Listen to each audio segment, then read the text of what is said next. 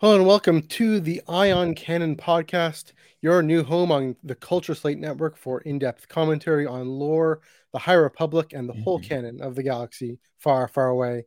I'm Matthew Neugebauer, and I'm joined all the way across the continent by your friend and mine, Joel Davis. Joel, how are you doing this week? Thanks, Matthew. I'm doing good. Doing good. I'm excited.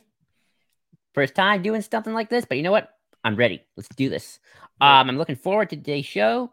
Uh, this week, we're going to be talking about the High Republic Anniversary Special, oh boy, as well as Disney's less than stellar history with the video game inter- industry and much more. But first, the Tractor Beam. That's right, we got the Tractor Beam. That'll be our weekly comic book reviews. We've only got one book this week. It's Doctor Aphra, number seventeen, by Alyssa Wong, with art by Minkyu Jung.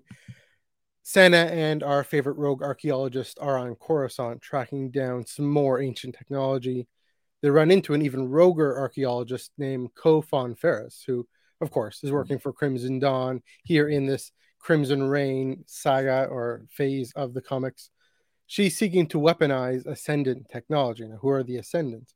They are, were an ancient order of non-force sensitives who simulated Jedi and Sith manipulation of matter and energy through magnets and other devices, sort of like the Mandalorians, but a lot more powerful and direct, as we see in the comic. Uh, Wong and Jung give us another exciting page-turning twist in Aphra's story, and it's capped off by the return of Chely's imperial nemesis, Ronan Tag, of uh-huh. the Tag Corporation. Hmm. Jung's arc continues to present a hint, hint of whimsy grounded in realism, and I did detect a bit of manga influence in the facial designs. Nice. Most of all, I love the return to Aphra's roots here. Her story is at its most gripping when it's digging up, see what I did there, uh, new ancient lore for her to deal with in the present timeline. Mm-hmm. Uh, I w- also wonder if she's developing a bit of a conscience. You know, there's the contrast mm. to maybe Ferris mm. is this demon on her shoulder uh, who starts mm. to... Br- You know, and, and so the contrast to that starts to bring out uh, her own heart of gold, Aphra's own heart of gold. And that suggests Sana might be the effective angel on her shoulder and one that might lead her to truer heroism. So that's uh, Aphra number seventeen. That's what the Tractor pulled in this week. Uh, coming this Wednesday to a comic shop near you, we've got the ongoing Star Wars number twenty, Bounty Hunters number twenty, and most important, I think, to this podcast, we finally get more of Markian Roe's origins in High mm-hmm. Republic, Eye on the Storm, number one. So keep it locked right here on the Ion Cannon this and every Monday for more comics and reviews. Well, it sounds very exciting, and I'm curious to see where Doctor Aphra's story goes. I mean, she started out as kind of a evil Indiana Jones. I mean, you got to be somewhat dark if you're working for Darth Vader, and yep. who knows where her story will go, and especially when she goes past the O T era. But speaking of comics, uh, we've had a little bit of comic book fun this week because this last Wednesday we watched The Book of Boba Fett, Chapter two, The Tribes of Tatooine, and um, there was a little bit of exciting things connected to comics. But um, Matthew, what were your thoughts? We'll start with you. What do you think of The Book of Boba, Chapter two? So the first thing I want to talk about, and we're, we're going to get into a, a beautiful canon connection there in a minute.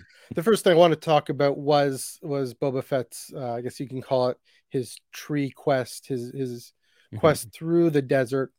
And um, yeah, a lot of people have compared it, rightly, understandably, to uh, to the the uh, the Kyber crystal quest that mm. Jedi younglings go through. I thought the closest parallel, that is a correct parallel, that, that that's spot on. Yeah, yeah. I thought it was closest, if there is another parallel, to Rey dropping into the pool on Octo, mm-hmm. coming out. And uh, and there, there are stories throughout uh, mm-hmm. the Star Wars saga. There are stories throughout, um, you know, human yeah. history and our own religious traditions and mystical traditions. Vision quest is an ancient rebirth. Trope of fantasy. Yeah, it very much is. And, um, And so, yeah, this the sense of, you know, we get the waters of Camino, you know, hearkening to his first birth. And then we get the, the dunes of Tatooine and the vision of the Sarlacc pit and him coming out of that. Mm-hmm. I think one of the things that are that's happening with this scene is a lot of people have critiqued that they want Boba Fett to be this, this hardcore bounty hunter who kicks butt, takes names, and that's all he does. And one of the Boring. things, yes, exactly. And, and Uh, that guy died in the Sarlacc pit. Not completely, not utterly, no. But there is a death and rebirth. And I'm so glad that they're showing oh, yeah.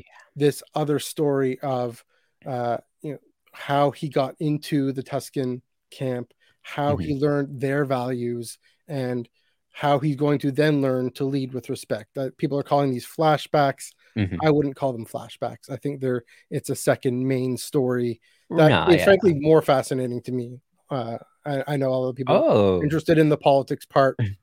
These are the values that lead to his politics. Oh, interesting. It, in a lot of ways, for me, it feels it's it is rebirth, and in some ways, you can almost, in a meta sense, I like to think of it as birth, because yep. um, you know, let's face it, Boba Fett's never really been a character. He's always been the, the guy in the armor. Um, and they've tried to do so many things with him as a character over the many years with books and comics and even the prequels and the Clone Wars. And that's kind of what this is built up on. But um, Book of Boba Fett really is sort of the culmination and the true birth of a, of a new character in a lot of ways, mm-hmm. as much as he is definitely still, you know, he, there's connections to that guy, that bounty hunter dude that we all knew from Empire Strikes Back and right. thought he was cool looking because he stood very still and like, look at that armor, look at that armor. But now we're seeing the man under the armor, and it's great. And, um, you know, Star Wars loves its visions. Um, so from Empire Strikes Back to Last Jedi to Force Awakens, Rogue One Solo didn't have any visions. Um, I don't That's think right. they did. Clone Wars had lots of visions, got really weird by the end. Mm-hmm. It was cool. Um, Uh, I love the fact that Boba is um, he's a character born on a water planet, and now he's living on a desert planet. Uh, so I just think that's kind of cool. His rebirth is on the desert planet, which apparently used to be a water planet as well, or had water. Mm-hmm. So I thought that was cool. Yeah. Um, but yeah, that and they've been doing. Died, yeah. Sorry, go ahead, Joel. But they've been doing, and I love his relationship with the Tusken Raiders. I mean, I just love how they've been doing for it. You know, showing that the indigenous people of Tatooine and kind of how they have lived on this planet where there have been settlers, and it's like, oh, they're not just the monsters that go, you know, we saw in A New Hope and Episode Two. No, these are people with a history and a proud history at that. Um, and I just, I've been loving it, and I just love being able to really see the micro Star Wars on like a micro level, just kind of like, let's just hone in on this and like really see the nuances. Yeah, it's using symbol and journey and uh, myth and personal myth. You know, Chris here has a, a comment, you know, agreeing that there's so much symbolism mm-hmm. in this episode, doing a great job of building the strong foundation for a right. character going forward. Again, you know, the the this first half story mm-hmm. in true Star Wars format, the mm-hmm. what we thought was a prequel is actually a mainquel. uh, you know, uh, turns out to be this foundation for a, a profoundly impactful, hopefully impactful character on the politics of Tatooine and the politics the of the galaxy going forward. And I hope, uh, you know, I hope Boba, I hope Boba survives this series, because like, I think, you know, if they jump post-sequel trilogy or just continue mm-hmm. filling in this era, it's like he can be a big player in this era as like this new character to, and I hope this really I hope the show really affects people's view of Boba Fett, because, yeah. like, I know it's bringing in people who never really liked Boba Fett. Is like, to them, it, they, he kind of was kind of the, the person who's like the fans want just you know to punch people and right. shoot down Han Solo and stuff like that. But now it's very much, it's very much he's a character in his own right, and he'll have his nuances, his ups and downs, and I'll be curious to see, curious to see his journey moving right. forward, and also you know, um. It's really cool that Tam is getting to play him again, an uh, indigenous person of Maori origin. Mm-hmm. And this episode especially dealt with, you know, indigenous people dealing with c- colonialists and mm-hmm. settlers and, and now some, you know, nasty crime syndicates as well. And I really love that scene where it's like, you know, hey, the Tuscans can survive on this land with little water. Yeah. You're going to do the same thing, Pikes. Yeah, that was a great moment, too. Um, speaking of gruff, uh strong characters in mm-hmm. armor, uh we had the uh you know we, ha- we had a certain black Wookiee walking mm-hmm. out yeah and as you can see there, you know for yeah. for all the for those of us, and, and and this is again at the heart of, of some of what Ion Cannon is going to be about, the the the paper cannon connections to exactly. the screen cannon, and all we're going to go into that a lot more in detail next week. But uh, for for those of us who who mm-hmm. had you know, followed the Darth Vader comic and the the Aphra comic, and uh, even more of the Bounty Hunters, and, and everything that had been going on in that world. That was one collective Leo point. Yeah. I know. yeah, it, it, it's, it's this guy. Yes. Yeah, I, I think it's always fun. I think it's it's like, as much as I like stuff like seeing Ochi of Bastoon get expanded upon in the comics, because I love that guy in the comics, he's amazing. I, it's, it's more fun seeing the reverse, because like I feel like, oh, that's even better, because like now they're being elevated. It's like you're, it's almost like a, a upgrade or promotion almost. Like now you're on screen. Now people will know you exist. Yeah. And you know the funny thing about that, and this is again, there, I'm going to go into more the meta about this next week, but.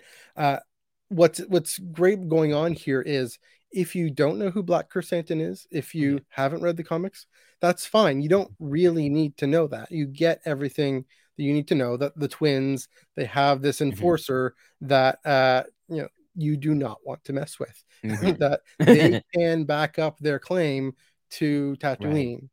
But on the other hand, if you do know who this character is, it just has this other way of experiencing that scene, that oh yeah knowing look that Boba gives. Oh yeah, I love him. That look, the the whole reference to the gladiator, all that stuff, you know. Again, it's not better or worse, it's just two right. different ways of experiencing the story. And I think I love that look, especially because that's like a really good double double double meeting where it's like mm-hmm. you know, you got Boba and Black Krrsantan looking at each other and they're like, okay, like they're probably setting up a fight because these two are probably gonna knock heads at some point. I mean, I hope yeah. so, because that'd make it a good action scene. But if you're a comic book fan, you're like, Boba's looking at this guy like, oh yeah, I used to work with yeah. him. He was kind of like my evil Wookiee sidekick for a little bit. Yeah, in the comics. Right. Yeah. And I mean, one thing this brings up that I did not expect is, you know, Black K, his biggest connection for me is the aforementioned rogue archaeologist. Mm-hmm. Um, just, you know, the fan speculation just uh, off to the races there.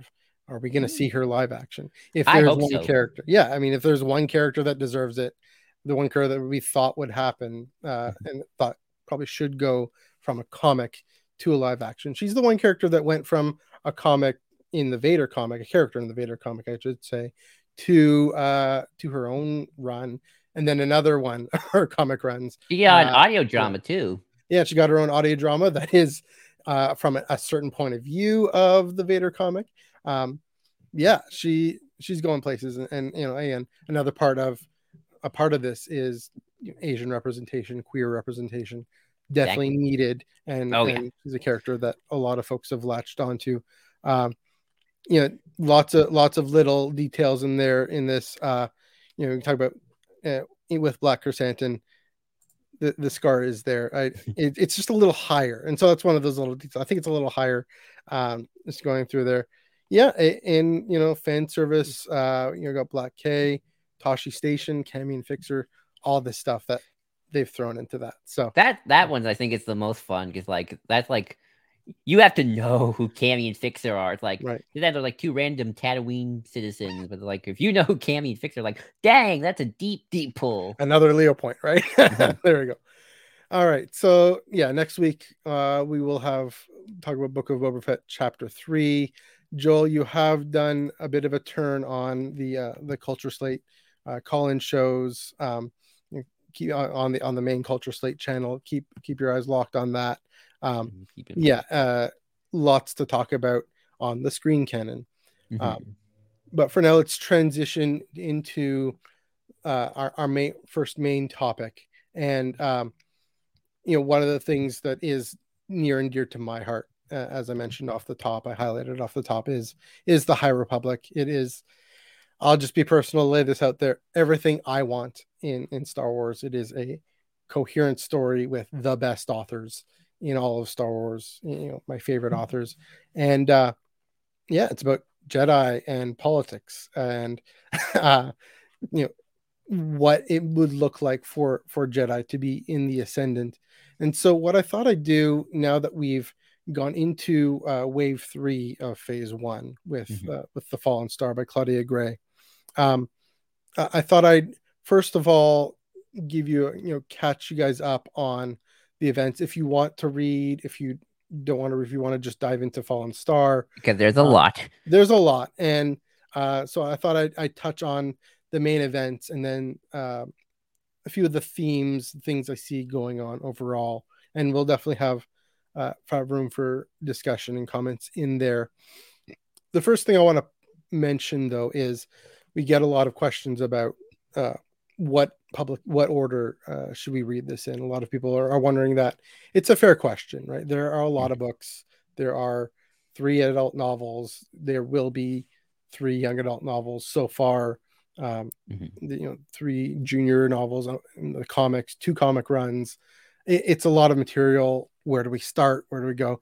Um, the basic answer, the fundamental answer I would give is read it in publication order. The Luminous creators have actually taught, be, been working with Lucasfilm and the publishers uh, to set the schedule and to say, okay, this is going to come out, and then people are going to experience this story from uh, this sequence and this point of view, right. And then people are going to experience it, uh, uh, the next story, and on and on. So that's the answer. You know, again, I'm going to go through this. So if you want after this to pick up Fallen Star, that's fair too. If you just want to do the adult books or just the young adult books, um, yeah, it, I, it, it's a good deal. I mean, I'm someone who started with Return of the Jedi as the first Star Wars movie, so. Uh, Trust me, sometimes you can't do it out of order, but uh, you know, Star Wars love talking about their order. Yeah, it's uh, you know, it it, it they they've built it in so mm-hmm. you can get the, de- the the gist of what you need. Uh, again, of course, the full experience. But yeah, if you want to do everything, publication order.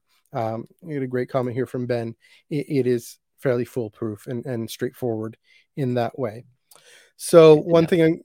So the first I'm going to do is go through the basic events, and I am going to spoil some things if you if you're okay with that. If you're if you're not no, I'm going to read everything. You're gonna then you know feel free to to duck out and come back in a little bit. But um, I feel I feel get you guys caught up here. So before uh, before everything starts, we have Chancellor Lina Soh, and she's being elected on this campaign of "We Are All the Republic," wanting to and, it, and it's. I believe a genuinely benevolent sense of unity. Um, Charles Soule, for example, likened it to uh, Camelot of the Kennedys, for example. Part of it, and this is both a positive and potentially an underbelly, is galactic expansion, Republic expansion into the Outer Rim, where they haven't right. really mm-hmm. had a foothold much yet. Mm-hmm. And and there is the chaos and the freedom, but also the chaos uh, of not having republic order and peace and, de- and a genuine representative democracy. It's true. So what they do is uh, they build Starlight Beacon. And and part of the point with Starlight Beacon, you can see uh, see it there a little bit uh, behind us there. Um, you know, one of the things in the Outer Rim is communications are very spotty. And so they uh, they build this beacon and it, uh, you know, yeah, it, it can, you know, you can boost communications, and a bigger part of it, you can go and you can meet new people and different people. There's a a whole pavilion of different uh, cultures and and um, in restaurants and uh, lounges and and all this. Sounds like a very fancy place. Deep Space Nine for any Star Trek fans out there. Yeah, it, it, there is a bit of a Deep Space Nine, but even a more enlightened, shiny version of it, right? Right. Um, so. That's where we start. And then uh, immediately, though, there is uh, the hyperspace disaster. And mm-hmm. what that happens there is there's a another group called the Nihil, who are, mm-hmm. the you know, the anarchists, take what you want, um, marauder pirates who... Uh, nihilistic, you might say? Yeah, nihilistic, self, self-interested. Potentially, there is a bit of... Who are the Republic? Who do they think they are?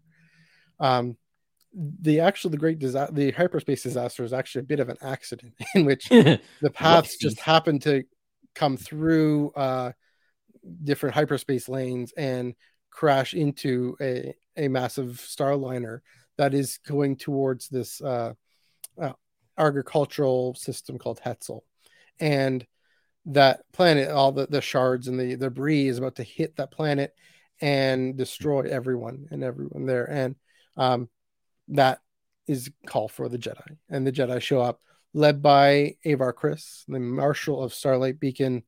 Uh, she comes and saves the day with mm-hmm. the whole Jedi. We see, uh, you know, in Light of the Jedi, we see different um, different Jedi doing their thing throughout the galaxy. But on the whole, things are are still pretty good, even though uh, this near miss of this disaster. Meanwhile, there is another threat. Um, you know, Comac Vitus and uh, a group of Jedi find what's this Amixine station, which we actually saw in a comic book, the uh, the Age of Age of Resistance. I believe it's the um, uh, the Kylo Ren Age of Resistance. Oh yeah, yeah, and, yeah. And it, this wonderful green station, but they end up waking up this uh, poisonous dark side group right. called the Drengir. Oh, it was who, the Rise of Kylo Ren comic book. Well, it might have been the yes, that's right. It's the Rise of Snoke Kylo was Ren. On it. Trying to get my Snoke in a hat. Trying to get, right. get everything straight here. So yeah, so the the station and the Rise of the Drengir, and they, uh, I mean, they have no conscience either. They just want to eat. They want to eat meat, living meat. They're very, you know, the scary uh, horror salad. Is yeah, basically. Classic so, trope. And so uh, we have, you know, we have the, the Nihil on one side and the uh, uh, the Drengir on another side, and and the Republic and the Jedi are trying to ward them both off and get them off the planet, uh, off the civilized quote unquote planets of the galaxy. Um, one of the you know the next uh, next phase, next wave of of this that happens is um, another of the great works of Lina Soh. She did Starlight Beacon. Uh, another on on a backworld planet called Valo, she wants to have a Republic fair, which, like Starlight Beacon, brings the cultural wealth and diversity of the galaxy together. And on day one, the Nihil strike, and they just level the place. It there's uh, death and destruction everywhere. People were upset with Kevin Scott for months on end um, for for. writing this story that we thought was going to be this wonderful celebration, mm-hmm. and turns out everything.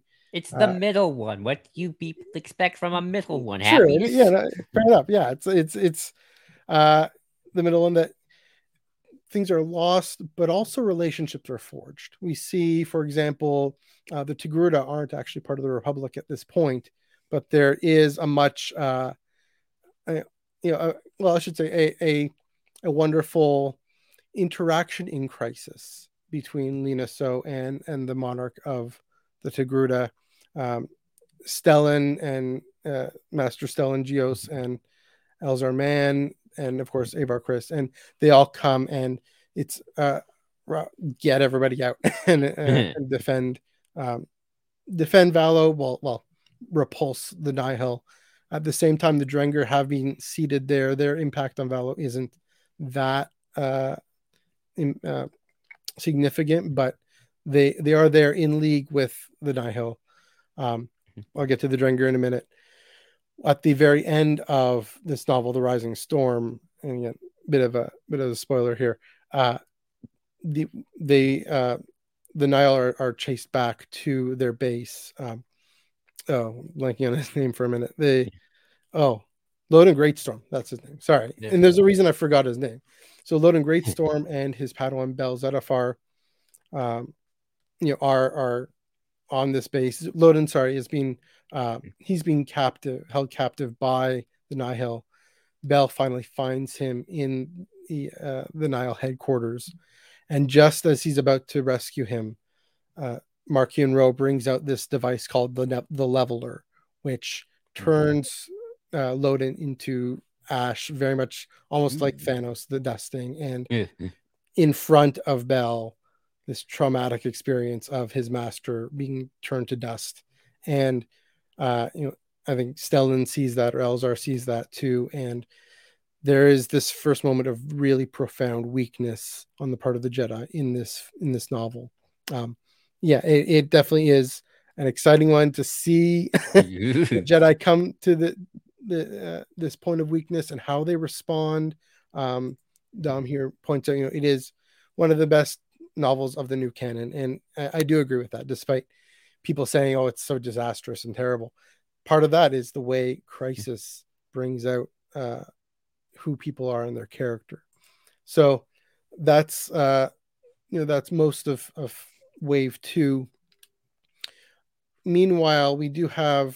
Uh, Avar and another character, Keeve Trennis, and this is in the comics. And Keeve is, I believe, going to take on some greater significance.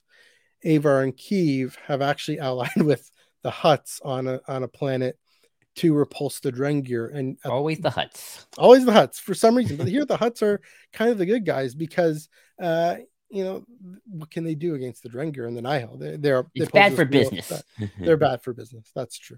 Um, sorry. So uh, what happened, in, you know, during the, uh, you know, when Avar and Keeve and Keeve's former master Skier uh, are, are trying to repulse the Drengir on this planet. And um, the thing about the Drengir, they are, they have this hive telepathic mind that they trap Uh, their prey into, and Keeve and Skier, they uh, they're actually brought into the that mind, but because they're strong in the Force, they can actually, similar to with Rey and Kylo Ren in The Force Awakens, they're able to actually be active in seeking out what who are the root of the Drengir here, and they find uh, what's known as the Great Progenitor, and they're able to see, okay, they're the root of the of the Drengir.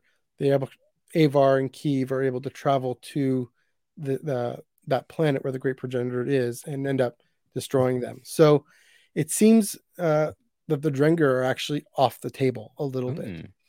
Um, and and the pro- thing about the Nihil then is, are they, you know, what status are they in? Are they splintered? Are they more united? Are they just biding their time? I think they kind of go back and forth. Or also another way of putting it is they want to keep the Jedi on their toes. They want to keep the Jedi uncertain and not know when they're going to strike next. Mm-hmm. Um, one who makes the most uh, inroads into the Nihil inner circle a little bit. Uh, Keeve does go undercover and, and does gain a lot of intel. Uh, newly minted knight Vernestra Rowe. Yeah. seventeen-year-old knight. Um, she discovers the uh, the Oracle who had been giving Markian Roe the Nile paths, and it, it is this weird Force gobbledygook of, uh, you know, I mean, because we know hyperspace is somehow connected to the Force, and there is some theorizing that goes on in, I believe, in the Rising Storm. Um, yeah, the so but Vernestra is able to infiltrate uh, to uh, you know, where these paths come from, and it turns out it's this old lady in a pod named Mari Santeca. Hey, I recognize that name. You are supposed to, you are, you do recognize that name. Uh, ancestor of Laura Santeca. Uh, there, there are a few family connections there. Mari is largely being held against her will, and uh, when Vern encounters her, uh, she lets Mari die in peace, and um, so you know. That throws, Vern. yeah, Vern. She's she's a fascinating character, and we can definitely. I just started reading Test of Courage, so um, I really like this. That's those characters so far. Yeah, and and uh, and one thing I'll I'll say, just a bit of a, a tangent. Um, the young adult novels. So um, I mean, so the a Test of Courage where she's introduced, and then in Out of the Shadows where she's really developed. Uh, where I believe this is where she uh, encounters Mari Santeca, and. and lets her die in peace. It, and where we leave off is um, with the story of Lorna D. And she has been one of the uh, one of the um, the Tempest Runners who are right below Markian, the Eye of the Nihil, somewhat in this rivalry relationship a little bit. Um, the you know she is the most formidable of, of the, the three Tempest Runners. Clearly, she uh, does get captured by the Republic, Ooh, but yeah. um, feeds them this funny intel of saying, oh, yeah, I'm the Eye of the Nihil. Go, come Ooh. after me. She's, of course, able to escape to Markian.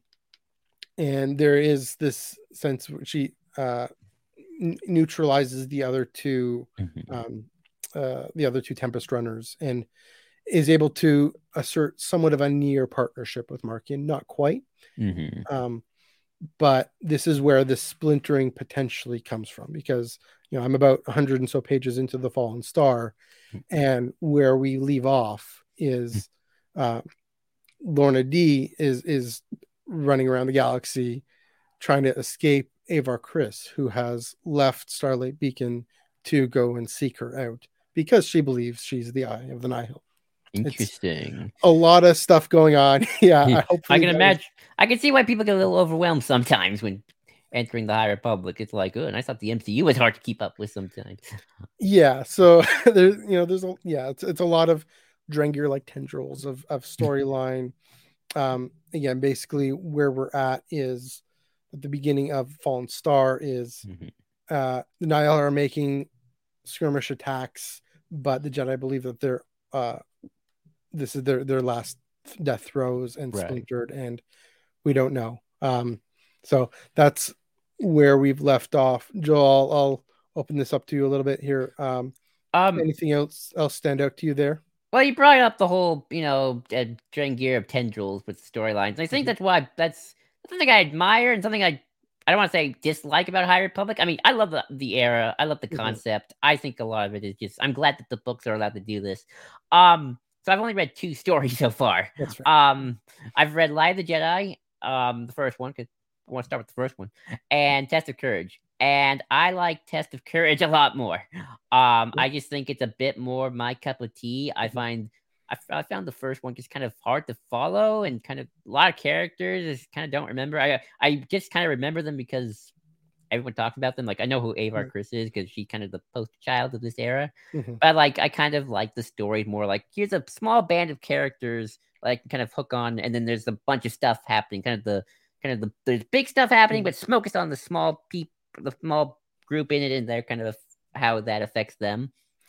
So I kind of yeah. would like, like, like I would wish like we had like ten books of just Vern and her group doing stuff throughout this era, and like kind of mm-hmm. seeing just their point of view. Like I could follow just mm-hmm. that tendril of plot. Um, mm-hmm. oh, you- yeah, no, I was gonna say, um, and what I mentioned before is you know the the, the young adult novels mm-hmm. I, I find actually are better written. Believe it or not, I, I, no, and, I and, and especially the young adult novels. So, mm-hmm. it, um, you know, into the was it into the dark, out of the shadows, and then coming up, Mission to Disaster. I believe, kind of too many things bouncing around in my head. But, um, be, for that reason, so that that you know, I find Light of the Jedi and uh, the Rising Storm. They're wonderful, well written, uh, well beloved, even if controversial. There's a lot going on in those books, and it is a lot to keep track of. The young adult novels are far more character focused, right? And again, I mentioned Ver- Vern Vernestra. She prefers to be called Vernestra. I'm going to keep calling her Vern. Um, and, and if you read Out of the Shadows, you you see why her her character is very wonderfully developed by Justina Ireland in mm-hmm. in that story. Who also oh good the same. Author. Yeah, yeah, that's another thing that does happen is you have uh, authors who carry on their own the characters that they've put a lot into. Mm-hmm. Um, uh, A Test of Courage is, is a young reader's book, and mm-hmm. with with uh, the fun pictures in that. I I you know don't let that uh, you know repulse you or stop you because I found um, I never found I was talk, wrote, written down to in those books oh. either. I love a lot of the young adult yeah. stuff and Star Wars in general, really. Mm-hmm. I mean, like the most famous one I remember back in the early days was Lost Stars. Everyone loves oh, yeah. Lost Stars. So, yeah. I, so good. Um, but that was a really good one. I, I love Y A books in general because they're just, mm-hmm. I think I think they fit more my personal take because I'm a character driven yeah. kind of guy. Like, I want the character, like, I like big things. I like the big, you know, like, I like, there's like a big war going on, but like, I like it through the viewpoint of like, here's mm-hmm. this group of characters. You know, maybe they're the ones who defeat the evil emperor character and then we win the right. day, but they're like, we're seeing that big event played through their eyes. And um, I don't mm-hmm. get me wrong. I'm sure I have, I will probably read Rising Storm one day just to, to take a look. Uh, maybe it's a bit more, my head can kind of wrap myself around it more, but I like, I like that kind of more grounded, kind of like something I can attach myself to beyond that. Um, something else I am looking forward to is you mentioned how, you know, they've always said, the High Republic is the Camelot of, mm-hmm. of you know, of the High Repu- of the, of the Republic, of the Galactic Republic. Mm-hmm. There's so many republics in Star Wars. That's something we'll talk about. Um, but um, if you actually know actual history, uh, Camelot era was only good for certain folk. Yeah. If you were other people, mm-hmm. it wasn't that great. Um, yeah. Didn't did matter. Um, it looked shiny, but there was a lot of dark underbelly under this. And, you know, mm-hmm. then you get Vietnam War and Nixon and all that stuff. And so I'm kind of curious. I mean, maybe this is the Nile kind of is sort of representing that sort of, mm-hmm. hey, it looks all nice and shiny, but uh, you're you're two hundred and a couple more years before Sith Lord starts declaring the Empire. So it's right. not all good.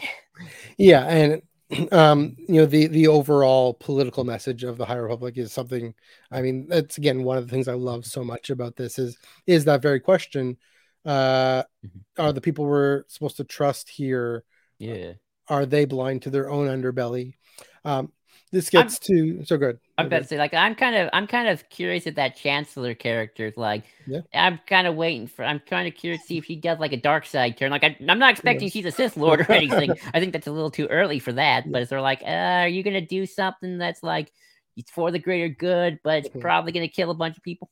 Um, like, ooh, I'm kind of waiting she, for something bad to happen. She has those weird lion cat things. I know. It's like that's about. very, that's very democratic. You don't look scary yeah. at all. So, speaking of politics, and um, you know, the next thing I want to get into is uh, what I see about you know the emerging questions of mm-hmm. the Jedi involvement in the Republic War on the Nihil, and mm-hmm. um, I see you know, there there are two aspects to this, and hopefully this will help tie things together. This is my just the way I see things breaking down here. Interesting. On the one hand, there is a brewing internal debate. Mm-hmm. How do the Jedi understand their own relationship to the Republic? Right. Uh, and, and again, that's one of the things I love, both in universe and because of its connection to I, I think our own religious good... traditions and whatnot. Right. And I think that's a good question because you know, mm-hmm. it's like. You have all these force-powered people. Yeah. Who are they held accountable to? Like, you know, they yeah. one of them turns to the dark side, and then mm-hmm. like chaos. It's like they got to be held to some account by somebody, right? So, uh, and th- that get, falls under more of the debate from the Senate side. Interestingly enough, although you know nobody's really asking that question so much. Now the Jedi are a little bit. Elzar Mann, for example, who he taps into the dark side and is immediately like, "Oh, I gotta gotta go get help here." Um, Yeah, that you know that does uh, come up a little bit.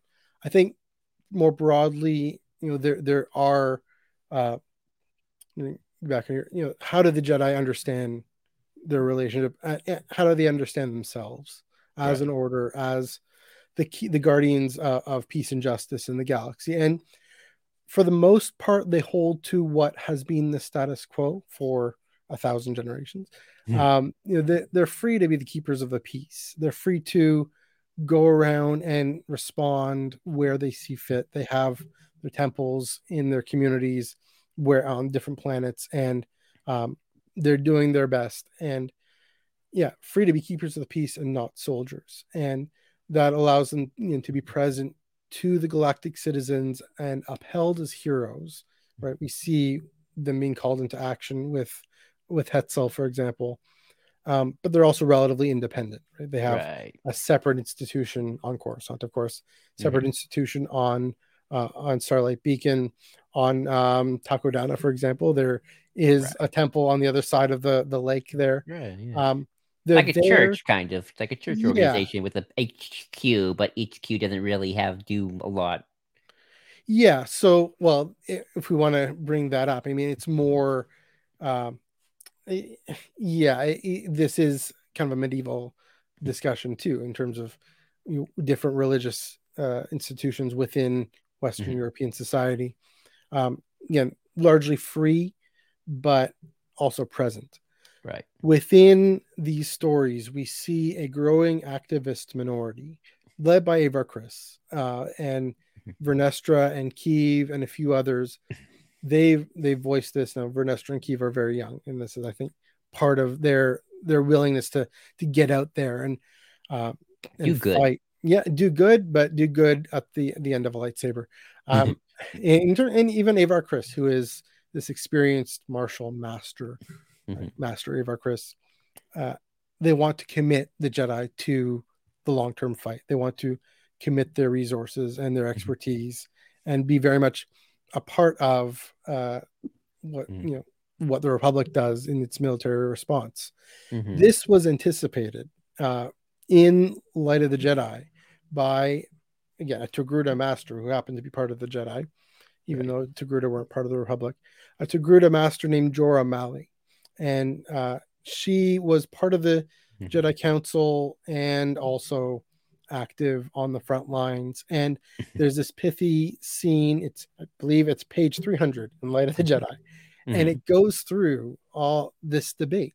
Do we, are we free and independent? Do we uh, join a, a Republic war, or, or, or do we, do we, uh, you know, make our own decisions about when we engage or not? Or do we say, going forward, we're part of this, we're, we're, we're in, um, you know, it, I'll, I'll get to why that's supposed to look familiar in, um, in a minute. Um, sorry, go ahead. Yeah, go ahead, Joel. I remember this debate because there was actually a connection to um, Old Republic and the Legends mm-hmm. stuff back in the day. We're like, we were like, yeah. you know, back in the day, the Jedi, we had centralized armies and stuff mm-hmm. like that. It's like, that's kind of been the history of the Jedi and Legends, and I think they're continuing yeah. that in canon. Like the Jedi's, like sometimes we're a centralized army organization, mm-hmm. very top down, and other times we're just kind of loosey goosey. We got temples everywhere, we have a council, but we don't have to listen to them all the time. We we do as we please. we- yeah, and, and maybe there's you know something if we bring up something to do with the Rusan Reformations or mm-hmm. a canon version of that. So that's on the Jedi side internally. Right. On the Senate side, there is uh, a similar debate um, because you know Chancellor Chancellor Soh is happy to maintain the status quo with the Jedi, this positive, happy relationship in which even more you know they commit their talents and their personnel and their resources to this new fight that is actually a very serious threat, and you know it, you have this this army ready to go, this army of of uh, of Uh, space wizards ready ready to take yeah. on our enemies. Yeah, sure, why not? you know, and yeah. um, again, wanting to keep up the, the positive relationship. Mm-hmm. On the other hand, there is, especially I believe this is in also in in uh, Rising Storm, uh, Celestan Senator Tia Toon, and he forms this interesting loyal opposition. Right. Definitely respects the Jedi as much as everyone else. Mm-hmm. Um, even though Lina Soh wants to paint him as this tr- troublemaker, rabble rouser. But he does respect the Jedi as much as everyone right. else. It's just that he's aware that they are going to have their own interests and their own power structure. They can't mm-hmm. always rush to everyone's aid. And so uh, he believes that local planetary governments do need to be able to defend themselves uh, just with versions of, say, Coruscant or other planetary yeah. defense uh, defense institutions. And you know, move that away from saying the Jedi have to rush to our aid. So we have almost right. four different things going on, but this general question, and did the Jedi jump in or not? And what I like about everything I've always heard about it is none of it's none of it seems like in bad faith or sinister. Like sure. um who was the who was the senator who wanted I always forget the names. I'm sorry. The guy he's the guy who wants like a more militaristic republic essentially kind of. Yeah, although I mean, it's still decentralized, right? There's still right, well, no standing army, but he you know, wants civilian, right? You know, and you know, he's not right. doing it because he's secretly a Sith Lord or anything. You know, I think I think he got a good point. Like, you can't be over reliant on the Jedi. You can't be over reliant on anything really, because that always leads to bad stuff happening. Um, mm-hmm. but you know, at the same time, it's like I think I think there's like there should be like some sort of middle ground and. I don't yeah. know. I mean, obviously, since we know what's going to happen in a couple de- hundred years, I don't yeah. think that middle ground is ever truly met. Although, mm-hmm. um, if I can get can give my little speculation, my little my little mm-hmm. wink, wink, maybe mm-hmm. I think a lot of this, what's happening, could inadvertently lead to the creation of the Trade Federation and why mm-hmm. these major businesses have super fleets and battle droid armies and. Mm-hmm. Like, I think maybe we're, we'll see some goes with good intentions, but then it kind of got out of hand. Yeah. And I mean, you know, especially the response from the Outer Rim, right? Mm-hmm. Uh, to this uh, growing growing threat, uh, or not, not growing threat, this growing Republic expansion.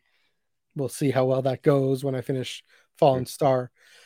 But this gets to uh, my last little segment here. Um, you know, at least in terms of uh, the, the catch up, mm-hmm. what is the High Republic initiative? And, right. and, and as we've alluded to, you know, the, the emerging questions about Jedi involvement mm-hmm. long term, they're somewhat benign. Like like you said, nobody has yeah. too much ill will. There's not necessarily a Sith Lord pulling the strings here. So that much. we know of. That we know of. The Sith I, exist somewhere out there. The Sith are out there, but I, I you know, in this in this era, yeah. it's it's a parliamentary debate, if I can right. put it that way. It's it's a you know a debate, yeah, uh, among people colleagues, who actually friends, yeah, colleagues who respect each other's opinions, and you know it isn't a matter of a regime change. Right. But two hundred years later, they do get taken to their extremes. I do believe this is right. where this is going. Right, mm-hmm. uh, the extreme of the Jedi taking charge of the clone army to fight the separatist threat.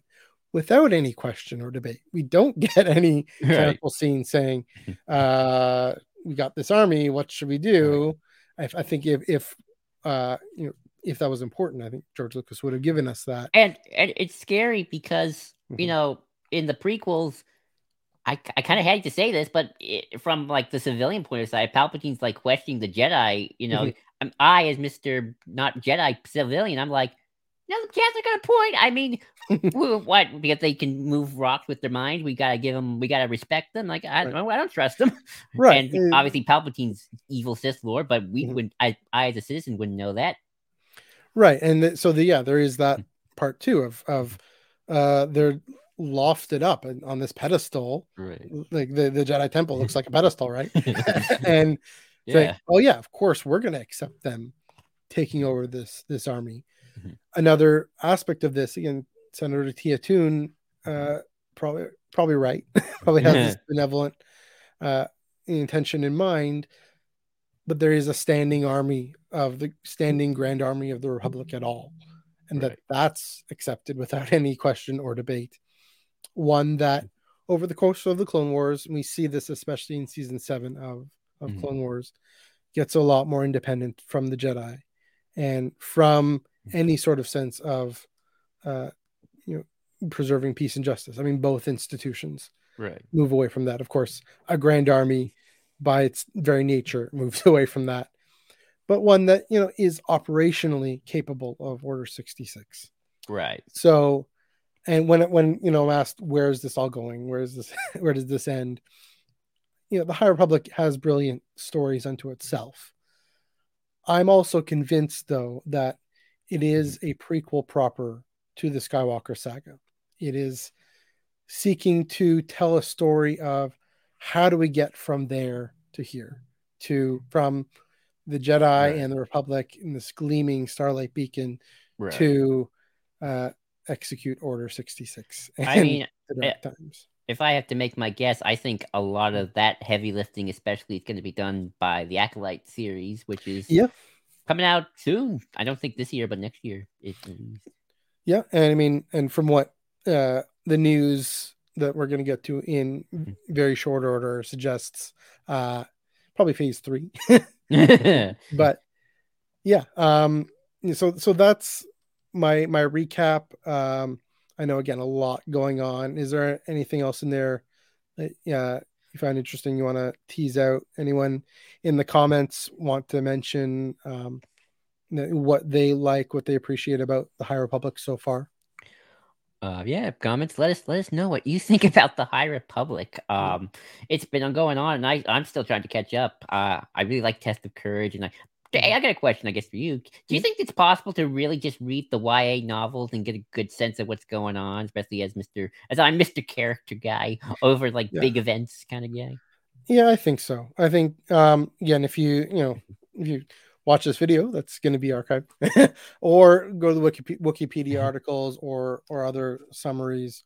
Mm-hmm. Um, in fact, you know, if you want to pick, uh, I mean, I'd recommend reading everything, but if you want to pick one, uh, one segment Red. of it, yeah, the, the young adult one. So, so right. Into the Dark, Out of the Shadows.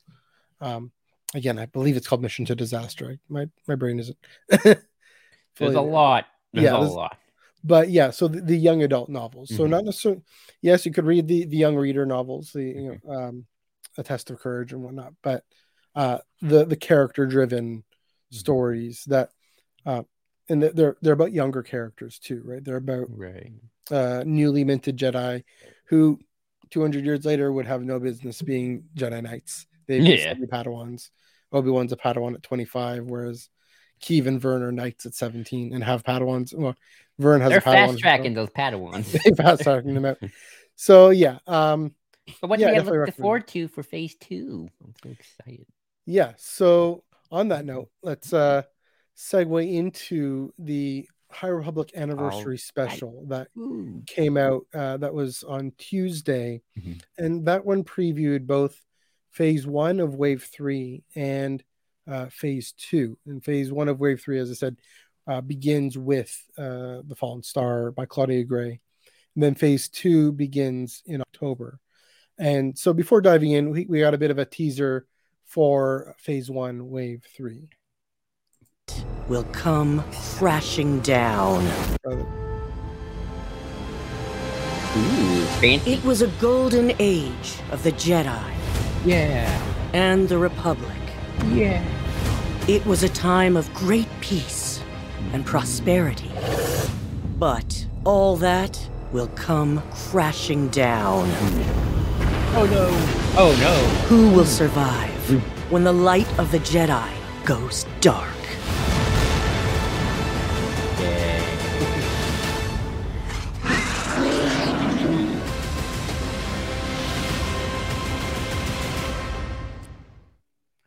Well, that wasn't horrifying and also epic. Dang. I'm yeah. excited. Um, I love these trailers, by the way. Just to, you know, these these trailers, like, I'm I'm glad they're doing this for the for the books. Like, last time something like this happened, it was the N G O and they got Mark Hamill. Right. That was like yeah, weird. Which is cool. But mm-hmm. um, yeah, definitely gearing up for this uh, this little beacon there to be uh, we don't know. Again, where I'm I'm you know, one hundred pages into Falling Star, mm-hmm. and uh, it hasn't been destroyed yet. So I don't fully know. Out. yeah, yeah, you know, we, we see that the plans are are, are mm-hmm. going, but um, yeah, it you know, definitely all things, all, all hands on deck, all cards on the table. So they they did the the the panel, and they did go into what we can expect for phase one, wave three, and then of course for phase two. Um, Kevin Scott especially mentioned uh, you know, the, how this is going to get more personal for, for Avar. One of the things to point out here is Avar, again, she's on the, the activist militarist side of the Jedi. Yeah. Her close friend and council member, Stellan Geos, is, uh, I mean, his council member, he's actually taken over as Marshal of Starlight. He is on uh, the more status quo independent side. And that disagreement is going to come to an end. What we're going to see, I think, in and these are stories mm-hmm. uh, written in a pandemic, right? In, in right. twenty twenty-one, twenty twenty-two. Uh, just like the pandemic, this is maybe a thought I had, is there we're going to see the personal implications of these large-scale societal crises. Um, one of the things that come out then is, like I said before, crisis brings out your character. And mm-hmm. crisis brings out uh, the importance of those connections. And Justina Ireland, I believe, said when uh, when this crisis presses Avar, Stellan, and uh, her other close friend Elzar, you know, what comes out of that and how they might actually that bond might actually be strengthened. So um, mm-hmm. it'll be interesting to see then if, if this more adult novel is itself also more character driven, even as mm-hmm. the grand societal political impact does hit. Well, that that's actually something I've kind of been thinking mm-hmm. about for a while is what if we don't see it? Like, I mean, mm-hmm. like, cause I'm, I'm thinking about like, I've been thinking about it's like, okay, there's like two hundred, three hundred years before Phantom Menace. I'm give or take. I'm a little, my math, uh, sure. I'm not good at math, but mm-hmm. is there like, sometimes a crisis can hit and you don't see the implications for the next couple centuries. True. Like, like yeah. they could, I don't think they're like, I don't know. I wonder if they'll go a more subtle approach where how this all ends at the end of the day. It's like, okay, we, we beat the Nile. We won. Hooray. you know, but it's sort of like, or, you know, maybe, you know, there's a little bit of that kind of bittersweetness to it, but it's like, mm-hmm. it's so hard to see. Like you see that, like maybe if you're subtle, you can see the seed of like, okay, here's how that seed grows into this tree that becomes the, the prequel era. mm-hmm. or if it's going to be a lot more, okay, this is what the prequel era leads to. I, I can see it more like it's a tiny seed, mm-hmm. like it's like you can see like an epilogue where it's like, and today we signed the corporate army back. Corporations can now have armies. Congrats. You know, that can't go wrong. That's possible. You know, yeah, it might, you know, maybe I'm reading a lot into it. I, I'm getting excited. That's a fair point of to, to, to rein my expectations in a little bit. Um, Another thing, so what they mentioned, what the video brings up is, you know, is Starlight destroyed? I'm wondering if it is also just a vision that is starting to play into the novel. Who survives? Anybody could, I mean, that's the wonderful thing about this era is anybody could be killed off. We have Loden going, turning to dust. Um, the, you know, the non-binary Jedi twins, Tarek and Sarah, they're, I mean, I don't think they've been killed, but they've definitely, they're, um, I, I hope not. They've been threatened. Their lives are, are in danger by, I think, similar by the leveler as well. Mm-hmm. Um, you know, all it's kind of the Game of Thrones thing, right? Okay, we yeah. get attached to, uh, you know, who survives. Hopefully they don't do that too cheaply. You know, there, there right. is the, the risk of, I think Daniel Jose Older once tweeted this out, is there's this risk of using killing someone off for stakes. Yeah. Um, oh, I trust me. I have, a, I could go on a whole rant about death, and it's like, sure. it doesn't really raise the stakes. Like sometimes it's okay to have all your characters live. Yeah. So we, we don't, and, and the fact is though, we are, we're attached to these characters, which is yeah. a testament to how well they're written. Um, another thing from phase one, wave three, we got more details from Charles Soule about Markian's story, as I mentioned, with the, the Eye of the Storm comic coming out this Wednesday, number one. Mm-hmm. Um, and going into Markian's homeworld and the storm imagery. And I, I feel like this is going to have a similar treatment to uh, Lorna Dee's audio play by Kevin Scott, mm-hmm. uh, Charles Soule's comic. And, and Charles Soule is, to me, the master, in term, especially in terms of comics. Uh, going to give a bit more of a human face, going to see why he is the way he is with mm. that storm imagery, and of course weather having you know, is, a, is another very uh, important, prominent Star Wars thing of of um, you know, depicting a character's inner disposition. So right. looking forward to phase one, wave three. What what stands out to you there, Joel? I mean, I'll be curious about Mar- Markian um, because you know sympathetic. Sympathetic villain. He could be a sympathetic villain. He could be just a psycho villain for all we know. Um, That's you know, I, I mean, you know, so far, you know, Palpatine really is the only just irredeemably psycho evil villain. I mean, I guess Grievous is to a little extent too, but um, mm-hmm. you know, it's like everyone has their reasons for why why they're bad. Um, yeah. I have a feeling Starlight Beacon is not meant for this world for long. That's I yeah. I'm gonna gonna make a guess and say no one dies. Or at least not a lot of people die. I don't. I mm-hmm. don't know if I think some of these people are going to be live, living on. Oh sure, yeah. Um, speaking of death, uh, good friend Dominic Jones says there's a delicate balance that needs to be struck with death in stories. Killing everyone off does mean your story. Killing everyone off does mean your story. It's good. He probably means it doesn't mean your story is good, but sometimes it can really give the story an extra kick. Mm-hmm. Um. Yeah. I mean. Yeah. I mean. Sometimes, if you know a character is gonna die, then just, or has a chance to die, it's like okay, it's like, uh, you know, it's like okay, what can happen next? Um, right. it's it's all about yeah, it's like you said, balance. Um. Yeah, and that's a great point about you know the lead up to the story, right? And that's what they're priming us for is the lead up to say yeah, fair enough. Thanks, Tom. Um. Yeah. The the yeah the lead up to, uh, you know, okay, are we gonna get to attach what's going to happen mm-hmm. how's you know as we it, go through the actual story itself mm-hmm. um you mentioned I want to pick up on how you mentioned with Markian and Palpatine.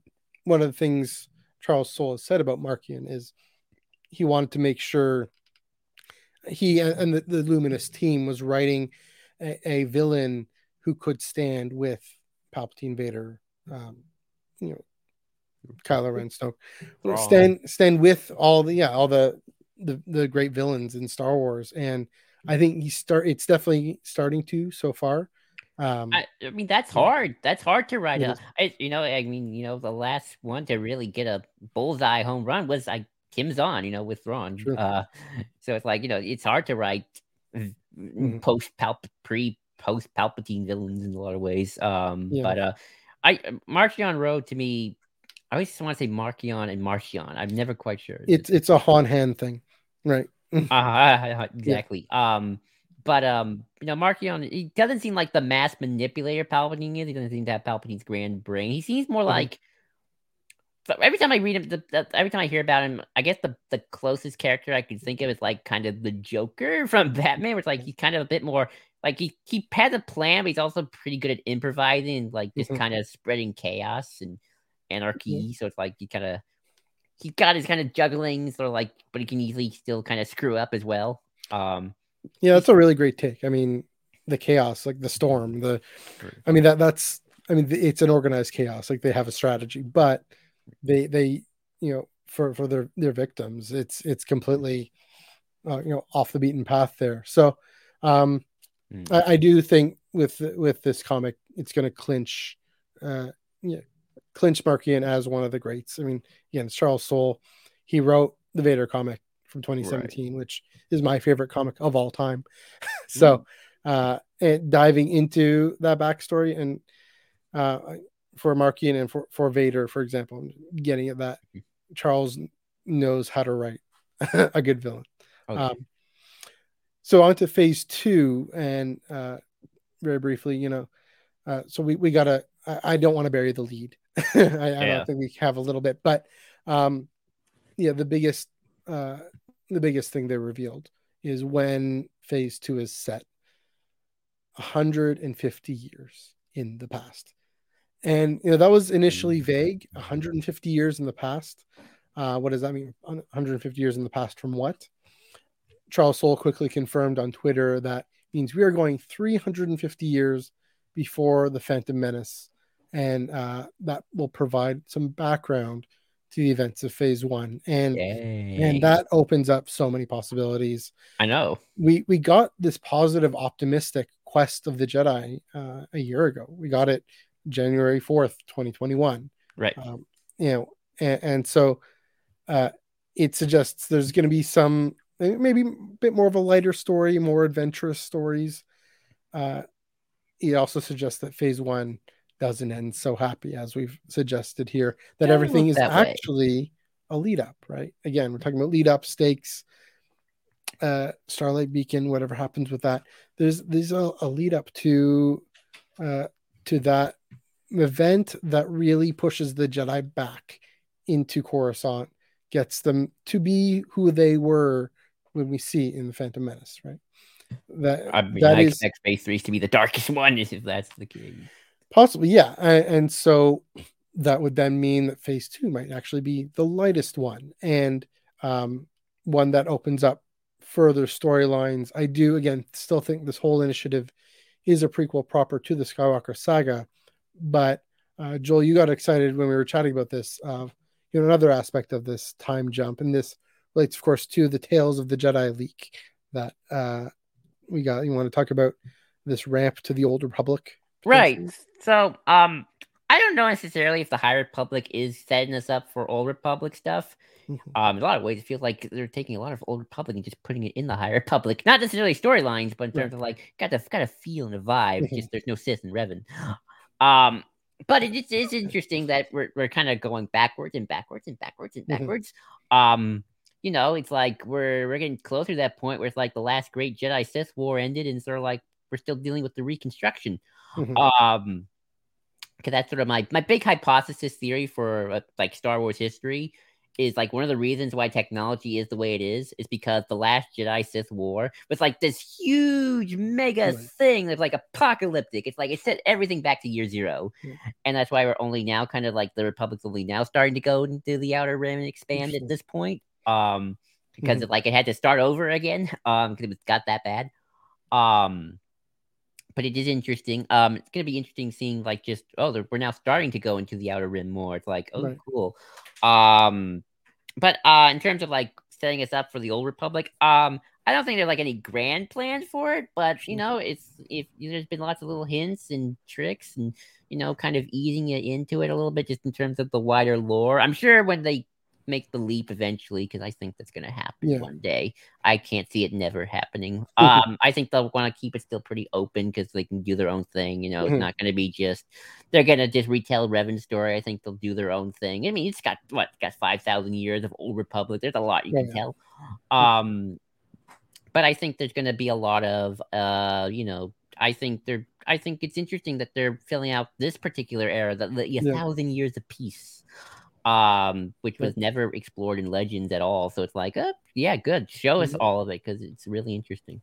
I mean, part of what I wonder about this is, you know, a lot of fans wanted just to jump all the way back to thousand years or whatever. And I think Lucasfilm Publishing, especially in their wisdom, says, no, it'll be better if we can actually gradually build back towards it. That there'll I- be... Right. You know, this point of, um, you, you know, we're getting used to what this looks like, and then we're getting used to what this looks like, so that things can feel. I mean, things are going to be different, anyways. It's going to feel different. High Republic already looks different enough, but also familiar enough, and mm-hmm. so for us to actually recognize it as Star Wars, I think just off the top of my head, an example that's one of the weird things about the the Timothy Zahn the the Thrawn prequel trilogy is. I mean, it's so it's, disconnected for everything. It's so disconnected, right? I mean, um, that's why I like it to be. That's yeah, why I think it, people like it to be. It's fair. Fascinating, but um, maybe even I, getting wider appeal if we have this gradual ramp. I think, I think if you want to do Old Republic, there's kind of two mm-hmm. big ways you can do this. I've talked about this with other people sure. before, and it's kind of the two ways. One, you make an Old Republic film, and you know, I'm using that as like a broad term. I'm not actually right. Um, like you make an Old Republic film that's very connected mm-hmm. to the saga, mm-hmm. and like you like you tell the last great Jedi Sith War and how the Sith diminished from the Grand Armies to rule of two Sith. Mm-hmm. So that way you kind of okay, like here's our connection. Like it's a it's again it's, it's like you're a High yeah. Republic. It's a prequel to the prequel, right. So it's like a prequel to the High Republic almost. Um, or you go back even further to like the old Knights of the Old Republic era, that five thousand, mm-hmm. six thousand year. Jump back and just do you kind of almost make a new franchise, just kind of like there's Jedi and there's familiar planets, but they're like it's it's new, it's a new saga, it's a new story, just set a thousand years in the past, thousands of years in the past. Mm-hmm. Sure, technically, you know, eventually the good guys have to win because that's how history works, but you're pretty much open to do whatever you want. It's a prequel, and in just it's a it's backwards in time, but that's it's pretty before. much its own thing. Like like yeah. old Knights of the Old Republic was pretty much its own thing. Mm-hmm. Um. Yeah, and, and so yeah, I mean that's this question. Then you know, does that do people recognize that as Star Wars right now? I mean, Dominic brings up in the chat, you know, the, the question of KOTOR and the Revan remake, and um, you know, you know, either that will give Revan fans their fill and leave things open, or it'll make fans want more Revan content. It, I mean, I, I suspect it'll do both. um, uh, I mean, yeah, but, you know, uh. Yeah, it'll definitely um, it'll be that'll be familiar too, but in part because we have them in Legends. I think one of the things that plagued that era was that the designs look too familiar. You know, we have uh, these troopers that look like clones, and I like and, the Knights of the Old Republic designs better. It's mm-hmm. the M M O I did not like. I did not like those designs. I think the Knights of the Old Republic, mm-hmm. the, the the R P G, those designs were pretty good. I thought those were had a, struck a nice balance between familiar but new enough. Yeah, fair enough. Um, so moving back to the High Republic, uh, and there's a, little, a few more details from uh, about Phase Two. Uh, so there's there's some scant story details. They, they you know they weren't going to give us so much, but. Uh, One of the things this opens up is Charles Soule can then write a comic about the Blade of Bardotta, Porter Engel. Um, that should have been our first clue, about the, my first clue about the time jump. Uh, he's by the time we meet him in Phase One, he's he's elderly, he's the chef, and, and he's, he's voluntarily taken on this role in, in a in a temple. Um, but you know, clearly he's called the Blade of Bardotta. He has this backstory that that you must have earned that somehow. Uh, We get Kevin Scott and Daniel Hauser older, older are writing new comics, and nice. uh, it begins. You know, Dark Horse's return to Star Wars Ooh, with Daniel Hauser older's uh, Ologist graphic novel. I do want to pause on that for a second. I do want to throw maybe sprinkle a bit of water on the on the fire. Um, yeah, it's definitely fun to to reminisce about all the Dark Horse comics. I have uh, a bunch of them. Where am I? down there somewhere. Um, yeah, they, they did a great job with uh, with what is now Legends. There's one canon story in there. Um, you know, it, the the adult comics and the all ages. Right. My sense with this, and this is this is my clue here, is uh, they're going to take on basically what I D W was doing for Star Wars. It's going to be the the Star Wars adventures continued in Dark, Dark Horse and an all ages graphic novel. But yeah, they still have the institutional memory of mm-hmm. of the the old uh, old Legends days. Um, another another little bit here, Justina Ireland. She's going to be joined by Tessa Grattan for mm-hmm. the first young adult, for Tessa Grattan's first young adult novel in uh, High Republic. Um, Justina Ireland. Uh, they're going to be writing the first young adult novel in Phase Two. Um, again, we've mentioned Out of the Shadows and uh, the way she wrote Vernestra Rowe. And so uh, I'm definitely looking forward to that. Uh, another little tidbit, speaking of Justina Ireland in Phase One, her junior book, Mission to Disaster. Okay, that's it's the junior book. Now, dragging my memory here. That's going to have uh, mysterious links to Phase Two and a certain Kyber crystal, perhaps. So, and I, I've heard somewhere that there's a uh, connection between Mission to Disaster and even Catalyst and what Galen Erso is working on. Um, so that that's another interesting little tidbit. The last bit, uh, Grattan, along with Zaretta Cardova, George Mann, and Lydia Kang will officially be part of the Luminous crew. Nice. They'll be, be on the, the High Republic show uh, on the Star Wars YouTube. They've all written Star Wars before. Mann, George Mann has written Uh, High Republic Wave two Kids Picture Book Showdown at the Fair. And that was a fun little book. Um, George Mann has also written indie comics and very much adult comics and, and novels. All of these, of course, you know, you don't, the, the thing they always say is, is Star Wars isn't the first book you get published. Mm-hmm. They've all experienced storytellers. Um, Zaretta Cordova, of course, has written Crash of Fate, uh, the mm-hmm. uh, uh, Galaxy's Edge tie-in. So, uh, all told, some some pretty interesting details. Of course, again, they couldn't give us uh, you know too much because I mean they right. probably haven't written these books yet, or they're in the process of it. But also enough just to tease us. Uh, anything stand out there? Um, I'm just excited to see new authors. I've heard a little pushback from some friends who aren't, who are a little unsure of like you're stopping, uh, you're not going to continue yeah. after Fallen Star, you're going to go backwards. We're doing Machete Order, actually. Yeah. We're actually uh, officially approved Machete Order this time. Um, you know, I, I'm excited either way. I'm, I'm probably going to like, I'll probably like it because uh, what I've read, even if I didn't like Light of the Jedi, young adult mm-hmm. novels have always been my favorite. And mm-hmm. I like seeing new authors, so I'm curious to see what they bring to the table, as always. So bring it on. I'm excited. Again, I, I'm, still looking for Horde to Charles Soule. Yeah, mm-hmm. yeah I, I mean, I agree with everything you said, but um, whatever he puts the paper into to ink, uh, I'm going to gobble that up. All right, so that does it for our High Republic discussion, sort of. Um, going to pivot nice. here into, there is another High Republic story that, uh, you know, it is a canon story. It's a High Republic story. It's a video game. Um, you guys have. It was at the anniversary special. It counts. Yeah, I guess it was it. Yeah, I guess it was in the mentioned the anniversary special. Um, yeah, it, it's it's the, the Quantic Dream game that. Um, uh, so as for me, as for Ion Cannon, uh, I'm not going to engage with the story as long as Quantic Dream is is is working on it. Yeah, yeah. Do my little bit. You know, we're um, we're going to do our little bit here. To say uh, this is unacceptable. you, you, if you want to follow the yeah. news, um, the you know, Quantic Dream has a particular, a particularly egregious history of homophobia and misogyny. And uh, you can say his name. You can say David Cage's David name. David Cage, yeah. Um, I'm honestly the the name's oh. on my mind. Uh, I'll be blunt there. okay, okay. Um, like and, you don't have to avoid it.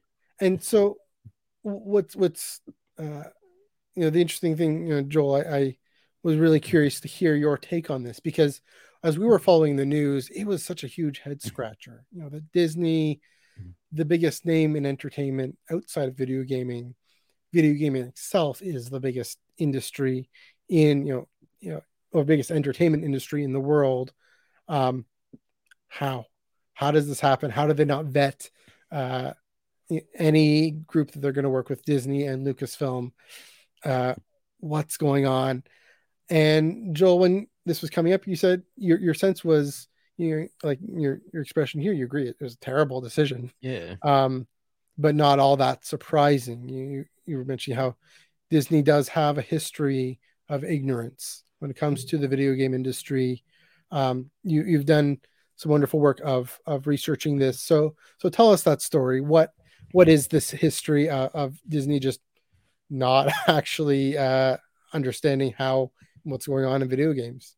Well, long story short, uh, Disney's just very inexperienced with video games. Um, for the most, for the for the for a company with so many I Ps and so many things, they don't make video games. They're they're just never been good at it. Like you got a few, like you got the Aladdin and, and the Sega and the and the handheld games of the nineties. Um, you know, they tried to have their own video game um studio with Disney Interactive for several years. Uh, was shut down in twenty sixteen, and they would kind of also license, but then they also have periods of licensing out to others, and sometimes you get a success like Kingdom Hearts, which has been probably their most successful video game franchise. The third one came out in twenty nineteen or the twenty eighteen, one of those years. Um, but uh, yeah, that was um, they did that. Uh, but Disney's just never been good at this. They've never been good at video games. They just They every they either micromanage sometimes, especially when it comes to like one of their I Ps, like um the Epic Mickey games. Like that was supposed to be their big mm-hmm. come to stardom, and then you know they micromanage the heck out of that game, and it's Mickey Mouse, and they kind of have a very we don't we have only, we allow only certain things for Mickey Mouse, and kind of a lot of the cool creativity is kind of got whittled down. Or I just don't think they know. Part of it, they don't probably care either. It's like maybe you know, like I can't, I can't, you know, answer every every mystery because right. corporate executives are weird in general. If I'm sure mm-hmm. most corporate executives are weird and kind of like, oh, if they hear a good pitch, it's like okay, yeah. and you know, um, I mean, one they, thing to say here is you know we're not trying to provide an explanation for how this happened, but um. Right. Yeah, this lack of institutional memory. So anyway. Lack of institutional memory, you know, um. And, you know, if you want to, you know, get LucasArts into this kind of too and, you know, why they shut down. Um, you know, everyone's saying, oh, Disney shut down LucasArts, something like that. I'm going to be honest with everyone here. If you know the history of LucasArts, LucasArts was not in great shape even when they bought it. Um, twenty, two thousand eight kind of was the declining years of LucasArts as well for various reasons, a little bit of micromanaging. They couldn't get certain games out. Uh, you know, there's the thirteen thirteen story of like they had a video game, and then George kind of like, oh, well, let's make it a Boba Fett video game, but the character didn't have a jetpack, so it's like now we have to go back from square one. And I think the financial crisis also had a lot to do with what happened. So it's like they laid off some teams, and it's like, you know, it's like oh, when they bought LucasArts, they shut down LucasArts. Oh, it's like oh, they never. It's like oh, you know, like that was kind of like LucasArts was kind of in its death throes as well. Mm-hmm. Um, so uh, you know, I'm not gonna put blame on Disney for that completely. True. Um, certain game engines weren't working as well. So, you know, I think they kind of just don't. I think when they see a big game or a big team, it's like, yeah. oh, that looks cool. Let's do that. You will make us the money. We don't really know anything about you. Right. Or it's like they see Blizzard. It's like, oh, you make the, the online games. We'll, we'll give you the Star Wars I P because, you know, you make you make mm-hmm. money. Um, I think they see money signs and like if there's some creativity that comes out of it, you know, that's all well and good. Um, I like Jedi Fallen Order. E A's yeah. got problems as much as any mega gaming franchise. And, you know, in general, the triple A gaming industry in particular, it's very corrupt and dirty. And everyone tells me it's like, oh, there's a lot of nasty things going on. Uh, I kind of hope eventually Star Wars just does some smaller games. Like, give us a A game, a double A game, mm-hmm. whatever the other rank, B game, like Squadrons, although that was a game yeah. as well. But that, so for those who aren't out of, as up on the lingo, I'm I'm just curious too. What, can you explain oh, yeah. what triple A, single A, double A? Okay, so triple A games is pretty much big, mega, story-driven gameplay games. Um, Fallen Order, for example. Well, um, Grand Theft Auto, that's okay. triple A. Uh, the Battle, the Spider-Man game, the yeah. P S four Spider-Man game, that's triple A. Okay. Um, that would be something. Um, the Arkham games, if anyone's a Batman fan out there, though, that's triple A. You know, big games with big story, big graphics. Mm-hmm. You know, lots of money thrown into these. Right. You think gotta make they're like they're like blockbuster movies. Double A, A, B, C. Mm-hmm. You can probably tell by the by the lettering. Smaller games like Rogue Squadron. That's a that's an A game, double A game maybe, right. Like the original Rogue Squadron. Mm-hmm. Fun game, not very story driven. Doesn't have this mega campaign story with C G I effect. It's like ah, get an X-wing, shoot some TIE fighters, bit of a story, mm-hmm. but that's kind of it. So kind of the games that LucasArts was churning out more. Yeah, the smaller um, stuff. Republic Commando maybe. What they're what they're about. I mean Squadrons. Right. Like you mentioned that. Yeah. Okay. Now to be fair.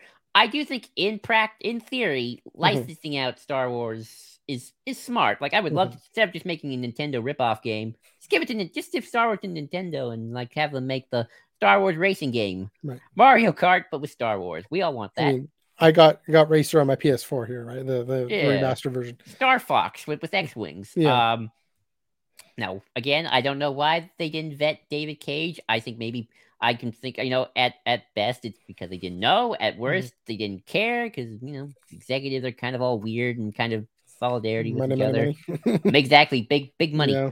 Um, you know, there's a lot of outspoken people out there and good for you.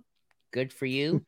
You know, speak yes. out. Um, you know, I think, though, the best we can hope for at this point, though, is just the game enters development hell mm-hmm. and kind of just kind of doesn't uh, like I've already heard they have problems with the game already, and that's maybe that's because, because right. of David Cage, but that's also because triple A gaming is hard to make, and sometimes right. there's a lot of complications. And apparently, they're in Paris, so they don't have a lot of video game designers in Paris. Right.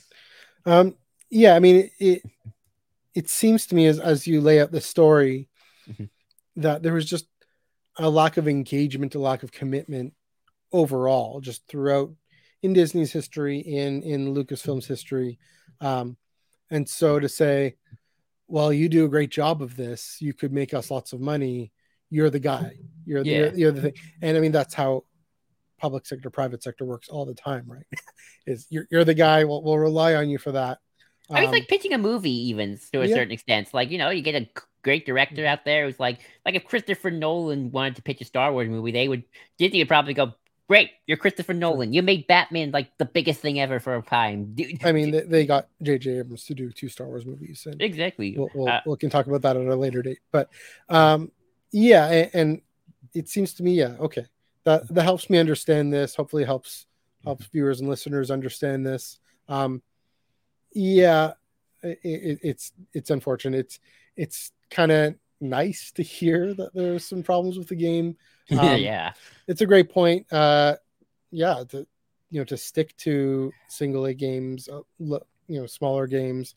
Dom says new pod racing game. Yes, who knows? Nice. You know, set in what era? Set in the High Republic era? Who knows? But we could do like a New Republic era because Han was like yeah.